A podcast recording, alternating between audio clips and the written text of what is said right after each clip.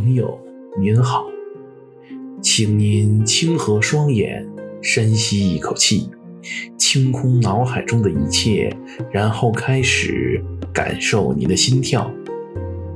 朋友您好，欢迎您回到金风堂的个人空间，这里是本空间第四十九期节目的现场。上周的特别节目，我念诵了佛家的经典《般若波罗蜜心经》，有一些朋友想让我解释一下其中的道理，于是今天呢，我就想来聊一聊这个话题。不过我并不敢说自己的理解有任何独到之处，境界呢，更是与佛学大师差了十万八千里。这里呢，只是将自己的一点粗浅的理解拿出来和大家分享。首先，佛经这种东西啊，就算是不能够感悟其中的深意，单纯拿出来诵一诵，也是有也是有静心理气的效果的。原因是里面的措辞和声调的使用啊，本身就是在帮助人营造这样的氛围。很多修佛之人也都是从完全不理解佛经开始的，而不断的诵经之后呢，他们逐渐就能够体悟之中的奥妙。因此，佛法。是很追求人自己本心的思想和感悟，而不是单纯靠高人的讲解。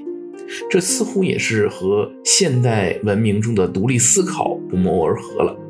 心经，心经，心这个字啊，我个人认为可以理解为人的内心或者人性的核心，也就是这部经典所讨论的对象。而经这个字呢，则意味着这部佛经是尽可能从最本源的角度去思考和理解这个问题的。我那么我们可不可以这样理解？心经就是佛家思想对于人性去除一切虚幻之后本质的理解。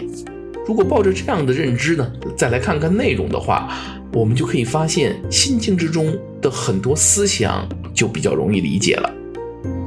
这部经典最有名的一句话。就是色即是空，空即是色。这句话还有前半句，就是色不异空，空不异色。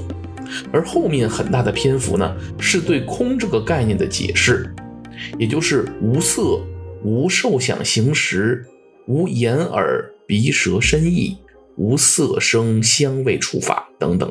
如果单从心的角度去理解的话，那么我们其实可以这样去理解，就是空，空是所有的现实，包括身体、智慧、人的意识，通通都没有的情况下所体现出来的人性，也就是人性最本源、最初始的状态。